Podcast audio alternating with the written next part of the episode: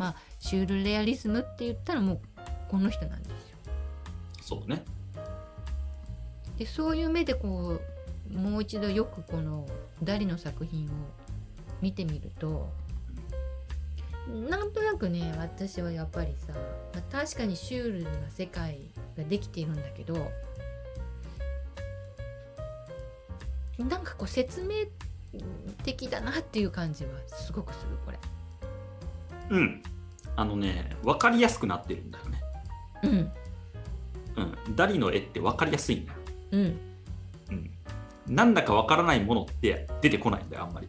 そうなのよ 実は超現実と言いながらそうよく分かるものがよく分からない漢字で書いてあるだけそうそうそう この時計が溶けてるのはね、一番分かりやすいうん、すごく有名な例だけど、うんそう。でも時計っていうのは分かるわけじゃない、誰が見てもね。うん。それが、まあ、ありえない形で出てきてるっていうだけだからね。なんかさ「記憶の個室」っていう題名だからこれはね。1931年の、まあ、ニューヨーク近代美術館が所蔵している超有名なそのダリの作品なんですけれど、はい。まあなんかこう時間っていう固定概念？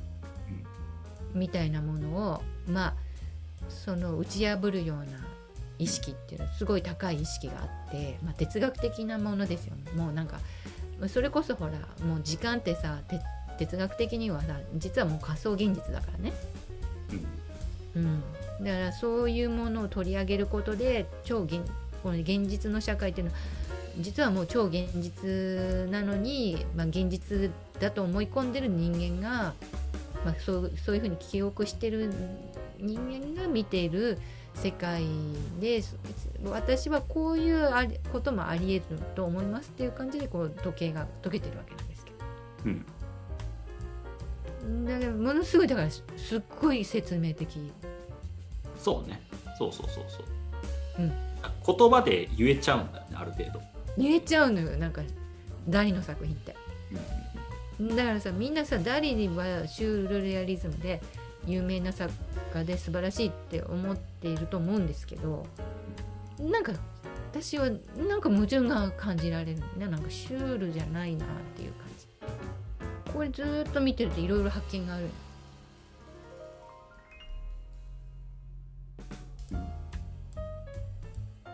なんかねこれはこういうもんだって思って見てると気がつかないんですけど。ああ、あれだね。顔が2つ向き合ってるようにも見えるし、うん。えっと、つつぼっていうか、なんか、うん。にも見えるし、みたいなのと同じだよね、これね。あのなんかさドガのさお老女と美女みたいな。ああ、そうそうそうそう、あれと、そうそう、若い女の人とローバーと両方見えるっていうのと、そうそうあれと一緒だよ。人によっては老女に見えてそうおばあさんに見えて人によっては「えこれ若い女性ですよ」っていうさ絵があるじゃない。あれあれよあれ。あれだよね。うんこれ人の顔にも見えるし、そう。そうね、その辺がね、花フルーツを入れる。る。なんかグラスみたいな。そうそうそう。ありえないなんか顔がこのテーブルの上にの。うんうんうん。ね？でこの目はさ実は目じゃないのよ。なんかこのさあのタイヤかなんかなんだよね。きっと、うんうんうん機械の部品かなんかで。右もね、なんか部品っぽい。だからこれ顔なんだって思って見る人とうんいやそういうふうに見えないっていう人が出てくるわけ。うん、でももう一つあるのよなんか不思議な光景が。後ろの方に。この辺なんだけど、うん、これ山だと思ってみなんかこの海辺のうん。海岸のなんか山のように見えるじゃないうん。でもよーく見るとさここに首輪があるのよ。うんで海岸のこの浜辺だと思ってたらさあ、なんか犬っぽいね。そうなのよなんかここここあら犬がこうここにでグラスから犬の顔が飛び出てますみたいうんうんうんなああ言われてみると面白いねみたいに思ったんだけどさなんかちょっと騙し絵みたいな感じもあるよね。そうだね。そうだね。うん、でもこれもなんかこうまあ言われてみればシュールレアリズムの一つの手法なのかなって。うん。うん、まあ、この辺はになるとなんかもう遊び心だよね。うん。うん。芸術的っていうよりも、うん、なんかちょっとした遊び心でこんなんでできちゃった。うんそうなのでもじょえ上手に書いてあるんだよねそれをね。すっごく。子供っぽくしないで。そこがなんかまあ一つの味なのかなとは思うんです。もう長生きしたのでね90何何歳までたくさんたくさんあるんですよでねぜひねダリのね公式ホームページがあるので財団のそこ全部あの漏れなく作品が紹介されてますのでえ興味のある人は全部見てもらえてものすごい大量にあるから、まあ、もう面白いなと思ったものだけしか持ってきてないんですけどここには。で結構マドンナっていうかマリアを描いてるんですよやっぱりスペイン人なので。スペインっていうのは、ま、前にも紹介しましたけどマリア信仰がやっぱり強いのよね。だからまああのガラっていう女性をあのモデルにしてたくさんマドンナ描いてるんですがこういうね美物理マドマドンナっていうのもこれ結構なんかこのシリーズたくさんあるんですよ。こう見るとこう抽象的な画面でそういうてあのタイトルみ知らないとあなんか抽象的な作品なんだなーって思うんだけど、まあ、よーく見てるとあれ？マリ,、マリアがこう出現っていう感じなんですよ。ここにあ、そうなの？いるの？ああいるよここにほら顔が。あーあー、あ、本当だ、見えてきた。ね？本当だ、手とかもあるね、一応。全部あるのよ。言われないと分かんなかった。わかんないでしょ。これダブルイメージなんですよ。あこれこれはうまくできてるな。ちょっと気に入った？うまい、うまいな、うまいなと思ったね。やっうまいんだよ。ダリってすっごい絵がうまい。ぱり絵うまいんだね。すごいな。うまいのよ。こんなことちょっとね、普通の意識では、うんなかなかこのアイデアとか、そうだね構図は生み出せないんですが、うん物体もこうぶっ飛んでるし、うんうんでこのバラバラになったこの物体の中にはマリアが浮かぶっていうなんか超現実な世界っていうか、うんこれを描けんのがすごいよな、やっぱり。すっごいよね。これバラバラなものなのにそれが浮かぶんだから。うんうんうんこのシリーズね、こういうのもあるんですよ。あーこっちはまだ、うん。まだや分かるろうとまだなんかできるできるでしょ。でもこれね、一応ね、原爆、広島の原爆のドームなんですよ。へえ結構ね、に日本のその広島があの原爆投下された時に、ダリはなんかものすごい震えをおののいたみたいで、衝撃があったみたい。うんなんかねもう世界が変わったと思ったみたいなんですよ。まあそれをこう記録に残すようなあの作品の一つなんですけどこれは。うんうんまあなんかこう意味していることなんか彼なりにあのすごい強い思いで書いてる何かがあるんでしょうね。うんうんマリアも死んでしまったぐらいの、うんうん神も何もないみたいな。そうね。いや、やっぱ改めて、やっぱう うまいながずっと出てくるな。そううまいんだよすっごいうまいの。いや、飾りたくなるよね、ダリの絵はね。そうでしょ？うんだからさなんていうのかなこの確かにテクニックが高いっていうのはまたそれはそれでねうん魅力の一つなのよね。うんでも多分ねダリの中にねこの勝手に描けるっていう能力があるんだよねきっと。それはね表に出てこないんだけどさそれが。この辺の怪しい何かこの形の物体のがこうさもうなんか脈絡もなくこう集積されてる世界っていうのはやっぱり通常なんかこう論理的に書いこうあの意図してこう書くっていうものではないと思ううんそういうやっぱ能力をなかなかでも一般的にはそこまで読み取れないのでなんかうまく書かなきゃ誰のようになれないと思っちゃうのね。そこでこういうふうにこうテクニックとかじゃなくてもなんかこの本当のダリの良さはこの辺のこの脈絡がよくわからない。この辺のなんていうかあの能力をうまくこのリアルに描く技術とこう混ぜ合わせてるっていうかね。その辺でこの確かにあのおあの automatic drawing っていうものの重要さもあるけどだんだんだんだんこっちに近づけたのはもっとやっぱり確かにすごいことができる描けるようになってくる可能性はありますよね。だからこういうものもぜひ見てみたい見てほしいなと思いますしまあこういう作品もあります。ああいろんな種類あるな。もういろんなのあるのでねぜひねすごいもうたくさんこれはねなんかあのな長崎美術館にあるダリの作品でもう小さい作品なんですが私ね中学生か高校生の時の美術の教科書にこれあったんですよ。うん。でこれ見た時に無意識っていう意味が分かったのうん実は。あのあの河合隼夫のなんかあの無意識の本よりも前にこれ知ってたんですよね。だから、河合隼夫の本を読んだ時にあ無意識って確か誰か誰かが絵に描いてたよなとかああいう感じかなと思ったんだけど本当にそうで潜在意識ですよこの下が。うんうん、でこの皮をこうあのめくり上げてこの潜在意識にこう影響を及ぼそうとしているこれはヴィーナスなんですけど。うんちょっと待てとこう言っているっていうねうん。場面で。あこんなの日本にあったんだなと思って。改めて一生懸命探したんですよ今回。あのマリあのダリのねあの公式サイトで。あれどこにあるかもうなかなかのこれねほんと一つしか書いてないんですよね。でまあすっごい上手に書いてあるなと思ってここんな潜在意識をこんなリアルにこういう解説付きで解説してるかのように書いてる作品が他にないように思うんですが、まあ、これがあのダリのあの、まあ、潜在意識というか夢とかそういうものを表現した作品の一つです。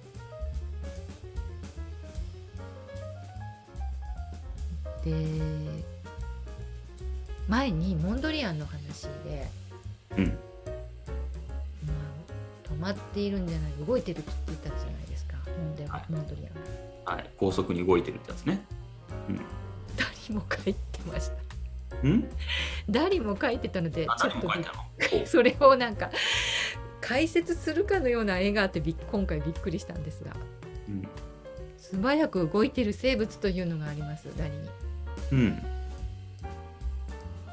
もうなんかそのままじゃんっていう感じで生物がビュンビュンこう飛んでるように浮かんでるように描いた作品がありまして、うんうんまあこれを見た時には、まあ、えー、やっぱそういうのテーマがあるんだって、まあ、つくづくびっくりしたんですけれど。うん。うん写真も撮ってましてダリはえー、こんなさ写真を撮ってましてこれすっごいよどうやって撮ったんだろうかと思ってね本当だね。これさコンピュータグラフィックスとかのこの先駆けですよね多分うん。28回撮り直した。すごいよねでも28回で撮れたってのがすごいよ。すごいよねこれどう？合成写真もあるんでしょうけどねあでもこの水がこうジャーってなってるのってちょっとすごい高性能なカメラじゃないとーうん。どうやったんだろうね。この時代にね、うーんもっとピントボケててもおかしくないんだ。そうだ、まあ、構成コラージュみたいな方法も多分うんまあ入れてるのかもしれませんがすごいなんかさリアリティのあるうん写真がうん残ってて、すうんやっぱすごいんだなって思って、まあ、天才なんだけど天才にありがちな何かこう計算されしすぎた わざとらしさっていうのがなんか私はすごく誰にそういうものも感じるんですよね。うんうんなんか計算されてないものは出てこないなっていう。うんうんうんだそう天才であることが必ずしもいいこととは限らないなということでちょっと安心するというか そうね。うん。なんですか？天才はこういうものを書きますっていう感じそうだね。そうなんですすごい理知的で頭のいい人だと思うねうん。熱心にテクニックもあると思う。でダリは杉野さんの好きなタロットカードも書いて残してまして。いや見たらさアマゾンで売ってた。9000円ぐらいで。あ、これが？売ってる。うん。えー、あ、誰がデザインしたタロットカードって言ってそうなんだって。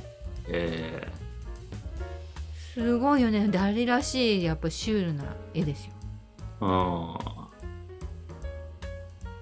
ね確かにそうダリだなっていう感じですごいなこんなのまで書いて残してるんだと思ってびっくりしましたうん。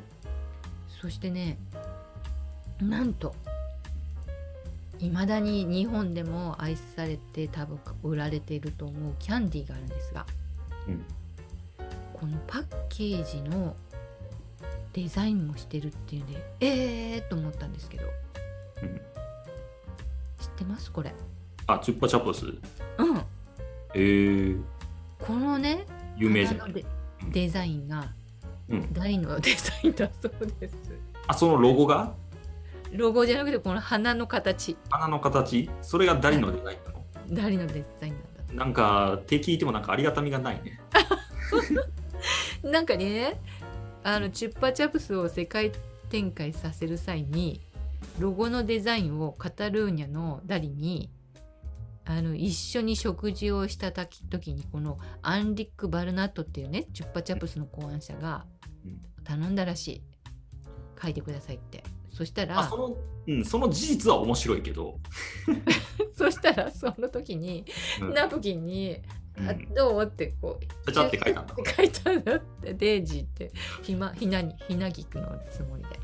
うんうん。でこれをすごいバルナットは気に入ってロゴの原型にしたっていうまあ、気に入ったんだったらいいと思うけどね、別に。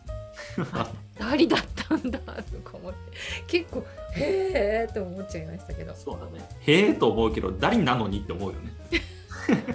もうちょっとなんかあるんじゃないのって思っちゃうけダリでチュッパチャプスかみたいなねど。うん、うん。あそのなん、なんていうの、その、ううんちく話にはなるよね、普通に。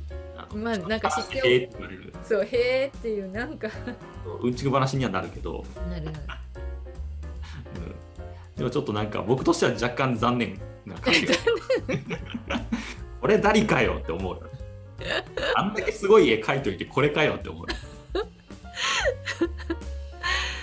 まあそうなんですよね。だからさ絵ってやっぱりね深いっていうかさ浅いところもあるしさもうさまざまなこのさものを全部肯定して受け入れるっていううん体質があるわけですよ。これがね私は素晴らしいんだなと思う。天才ももうプロもアマももう子供もさ老人も日曜画家も何何もかもが全て許されるというかさうん入ってこれる世界で。でこれのね紹介しようかねどうしようかと思ったんだけど今ね、えっとプリゾンアートっていうのがあるんですよ。何アート？プリゾン。プリロン？プリゾン。プリゾンか。うん。これはね囚人のあプリズンね。プリズン。うんプリゾン。牢獄ってことね。牢獄で描かれた作品っていうのも存在してまして。はいはい牢獄というかまあ監獄というかね。まあどっちでもいいんだけど。うん、うんそれの一番もう古くの、まあ、古くに注目されたアドルフ・ベルフリっていう人がいるんですよ。この人はドイツの。うん。人で、まあ、しょうがない人だったみたいなんだけど。なんかもうちょっとあやもう危ないからもうずっと牢獄にいてほしいっていう感じの人なんです。まあ、まあ、いろんな悪いことを、まあ犯罪をしましてんでえー、ともう早い時期からもう、まあ、幻覚も起きていてもうとにかくもう精神的なもう異常者なんですよね。うんまあ、今そういう問題って日本の中にも起きてきてるじゃないですか。なんかちょっと最近なんかのニュースにその収ろ牢獄に入れ入れられてるね収監されてる人が色鉛筆をもっとたくさんいろんな色をくれって要求したと。うん。12色じゃ足りませんと。うん。で絵を描く権利があるはずだと。うん。言っていますっていうニュースがあったの。うんうん。微妙だなと思って。うーんどうしたらこれ難しい問題があるよなと思ったんですよね。うん。だからさねは犯罪被害者の人にとってはさそんな牢獄でさ楽しみながら絵なんか描くなよとか思うと思うんだよなんか。まあ遺族感情としてはそうだろうね。うん。でもさやっぱ人間としてさそういう欲求があるしさ。うん。でその人の言い分ではこれは人間としての、あのー当然の要求であり権利であるって主張したという。うん。まあ、基本的人権だってことだよねだからね。そうそうそうそうそうそう。うん。うんでも私の意見としては静かにこれに没頭していられるんだったらそうしてほしいっていう気持ちはある。うんうんうんうんまあ余計なことせずにっていうね。うんうん。でこれだけやっててくださいっていう。うん、もしこういうことをやっていて心が現れたり何か気づくのであればやってほしいなと思うし何かそれを残すことでいろんな人にいろんな警告とかその注意喚起みたいなものが例えばね子供が同じようなことを書いてたらちょっと要注意だなとかさうん。幼稚園の先生がさなんかこの絵はちょっと不気味でちょっと大丈夫かしらって思うきっかけになるとかね。うんうんうんそういう資料としてはやっぱり重要かなと思っていて。まあ大量に残ってるんですよこのアドルフ・ベルフリっていうのは。やっぱりドイツでその精神疾患についてのその研究がやっぱりすごい古くからあって。うん。で、えー、とこの人のがものすごいやっぱりたくさん書いた人だったので、うん。まあ、要するに automatic drawing ですよ。うん収容所の中でもそしてあの、まあ、解放されてからでもずっとかこう書き続けてたっていうね。しかしねやっぱりこれさちょっと見てみたい感じするね私は。うん。やっぱちょっと普通の人の感覚ではあのここまで緻密に丁寧に書けないようなところも書いてるような気がして。うんね。うん。すごいのよなんかさこれを見た時にここういうものも肯定してほしいっていうさなんか叫びのようなのが聞こえてくるの。うん。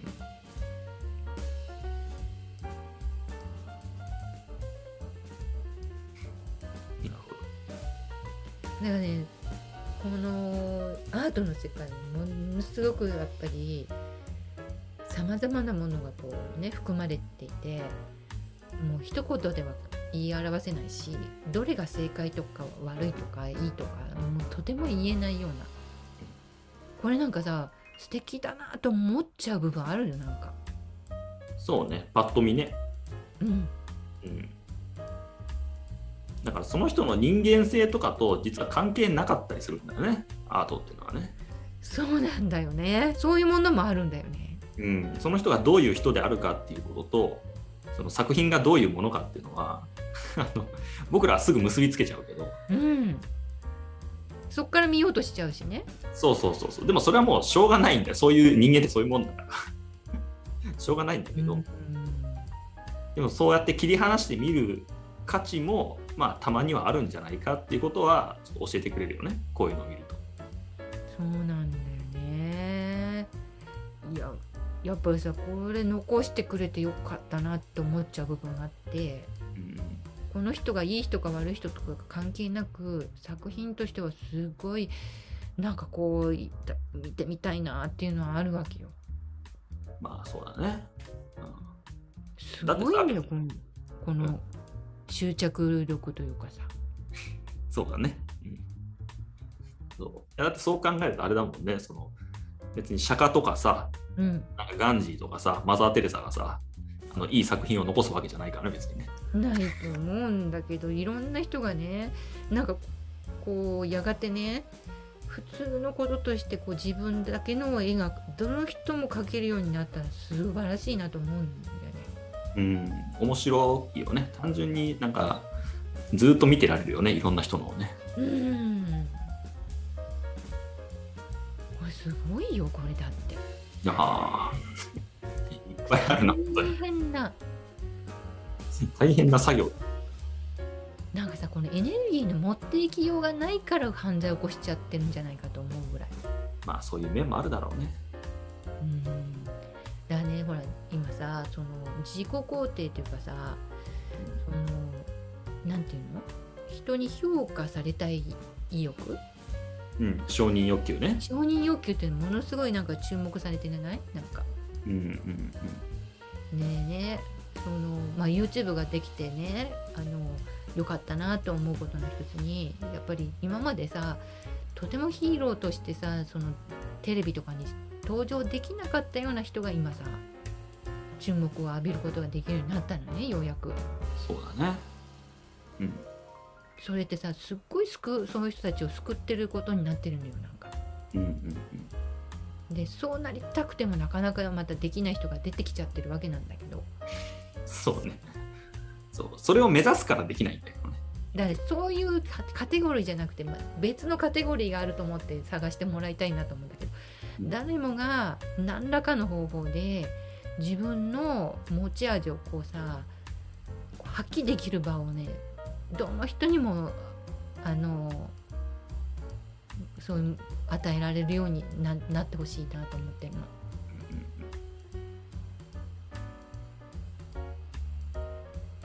なんかそしてそれそれをなんかこうみんながた面白く面白いねと言ったりいいねって思って見るっていう世界、うん。そうすることでそれぞれの人が救われていくというかなのでねなんかねそういうことをいろいろ考えさせられることで、まあ、元から言うと、まあ、シュールレアリズムの automatic drawing っていうところからこう流れを説明したことになるんですが、まあ、どうでしたか？すみません。これで締めみたいな感じ？そろそろ。うん、大体ね紹介するようなことはね喋ったなっていう感じなんですけど。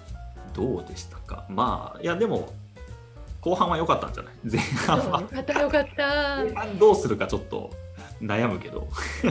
まあでもさ全部が面白いなんてありえないからさまあこの熱が入るまでちょっと時間かかりますごめんなさいでさ お願いしたいなと思うんですがそうね。うん。まあでもいろんな発見があったのが良かったんじゃない？僕もだって僕の作品、作品って言っていいのかな？披露することになるとは全然思わなかった。まさか。書いてる書いてるとは思わなかったそういうさものがあるっていうのは知らなかったそうだよね。僕もたたまたま思い出したんだけど、だからこれ、この話を聞いてね。自分でも忘れてたもん、そんな作品を作ってたことを。あうん。例えばでも最最初のノートを書き始める最初の頃にやったなと。ーうんだからね今ねこういろいろ紹介、まあ、ずっとしてるわけなんですがあと、うん。今ねどういう時代なのかっていうとねうん。うん。このねこれちょうど横浜美術館がいいパンフレット作ってたんですが、うんもっとこう簡単にねあのいろんな、まあ、今までにアートのこういろんなあの動向があって、うん、アンフォルメルとかポップアートとかフォービズムとか表現主義とかキュビズム。あ今日はシュールレアリズムを紹介したことになるわけなんですけどうん。今ね流派や傾向ではくくれない時代へっていう風になってるんですよ。結局。まあ、まあ、もうまさに時代だよ、それはね。ね。でここにさゲルハルト・リヒターとか書いてあるわけですよ。うん。確かにそうなんですよ。もうねいろんな人がいろんなことをそして結構一人が長生きだから一人の人生の中でもいろいろスタイルも変わっていくしそれことをまたみんなが楽しんでるしっていう時代になっているからなんかねこういうアートってこういうものなんでであるべきなんじゃないかなっていう枠は全部取り払われちゃってるんですよ。うんうんそうなると本当にさまざまな人にチャンスがあるっていうことなので是非ね自分のなんかこうちょっとしたこういたずら書きとか、なんかこう興味持ってできることを粗末にしないでやっぱりこれは一つの自分の自己実現として大事なんだってで是非こう実感してもらいたいというかこうあの自分の中で肯定してもらいたいんですよねそういうこと。そうだね。まずはそこからだと思う。でそうすれば必ず他の人の作品も面白がれるし楽しいと思ってくるし。でそれであそういうもの全然ダメっていう人は音楽に行けばいいと思うし。パフォーマンスかもしれないし彫刻かもしれないし。でもなんか自分を表現できるものを一つなんか生きてる間につかめるとうん全然こう生き生きてる世界が変わっていくかなと思ってます。どうですか杉野さん？また振るの。画家画家としての一歩がなんかいや画家、画家杉野が始まるかもしれないよ。画家川田ならぬ画家杉野が始まる可能性が今ここで生まれたよね。